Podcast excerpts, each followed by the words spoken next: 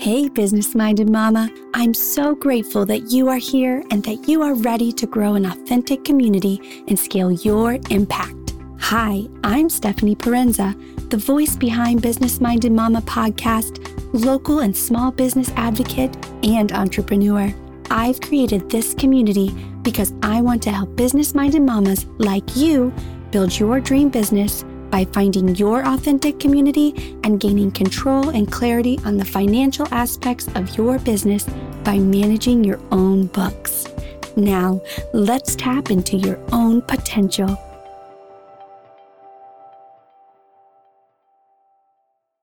Good morning and welcome back after Christmas. I hope you guys had a wonderful Christmas. I hope you had time with your family and I am here today to finally talk about 1099s and filling you in. I did not give you this information on Christmas Eve because as I was doing my research and mapping out my plan for this episode, um, just so you know, as a tax preparer, we are required to do continuing education each year uh, by the end of the year. And so um, it's me being the procrastinator, I usually wait until the very end. And um, luckily, I did not record the podcast for you until I did some of my additional training and uh, education because things have changed in 2020 when it comes to how you submit the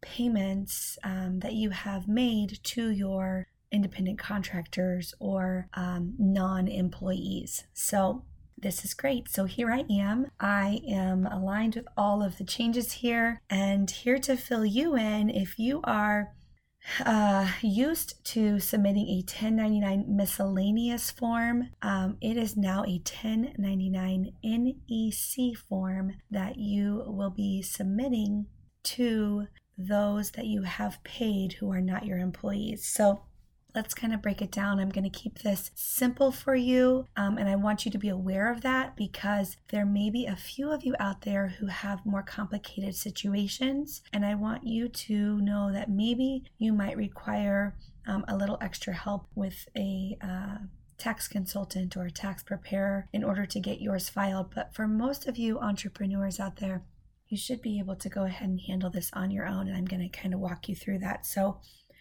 the 1099 NEC form. This form is going to be used to um, show any non employee compensation paid out. So, if you have um, a person or a business that you uh, outsourced to for your business here in 2020, then you will need to send them this form, assuming you paid them more than $600 throughout the year of 2020.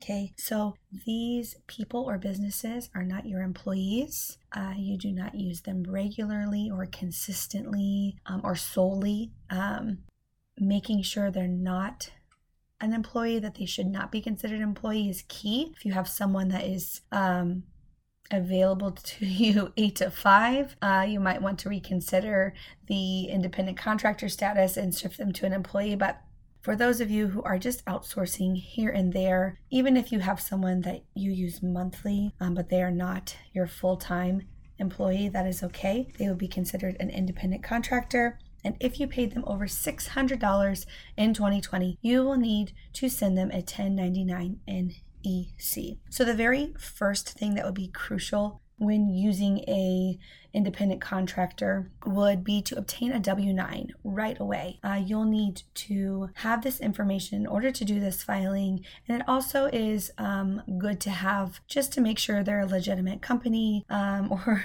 not trying to hide anything. So on this form, they give you they give their name, their address, their business ID number, their or their social security number, depending on how they are structured. Um, they also give their business structure, and this right here will be very crucial in determining if and when you need to send this form to them at the end of the year or after the end of the year. So super important that you have one of these for each and every person that you may use, and keeping it on file is also very important. So if the person that you subcontracted out to is an LLC, or if they're a partnership or if they're a sole proprietor, you will need to send out this 1099 NEC to them by January 31st. Okay. If they are a corporation or even if they're an LLC that is just uh, being taxed as an S corporation or C corporation, then you would not need to send one. So, this is why the W 9 becomes very crucial because it will give you the information that you need to determine if this form needs to be sent to them or not. There will be two copies uh, to the 1099 NEC. There will be a copy A and a copy B. And uh, the copy A you will send to the IRS, the copy B you will send to the contractor. Once again, it must be sent to them by January 31st.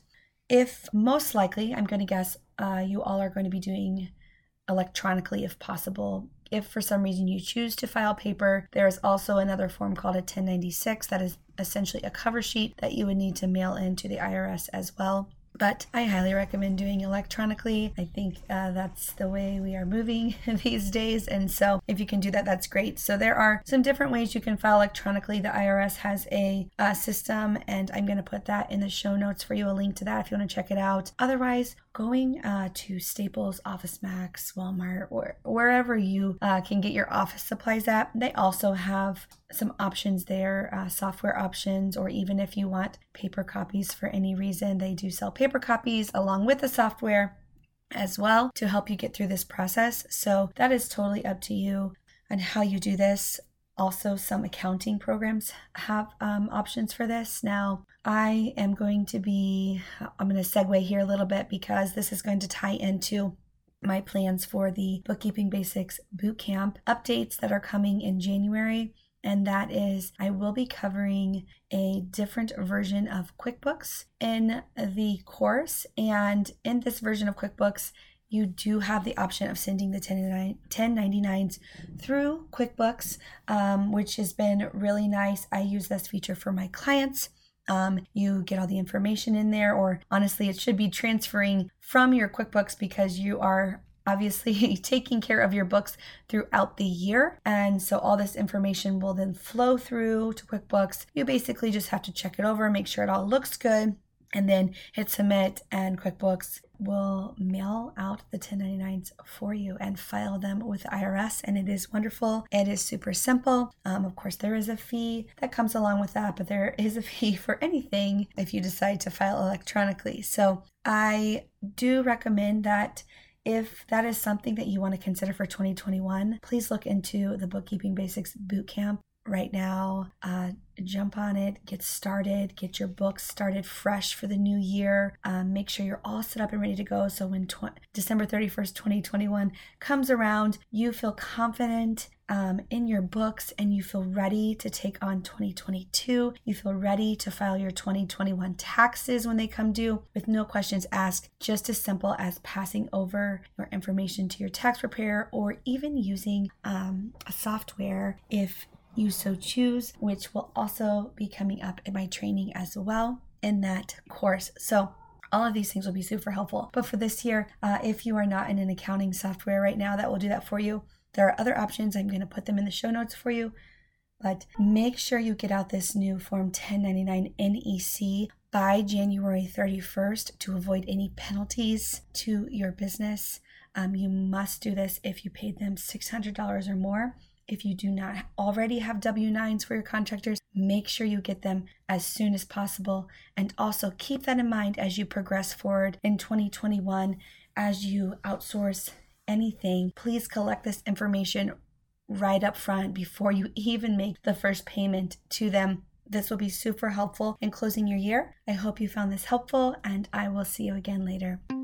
Did you like what you heard on today's podcast? Or do you know a business minded mama that could benefit from hearing this? Take a screenshot and share this with your community. And don't forget to give me a review. Want to chat more? Find me on Facebook in the Business Minded Mama Facebook page or on Instagram at Mrs. and Sis or through my website, www.businessmindedmama.com.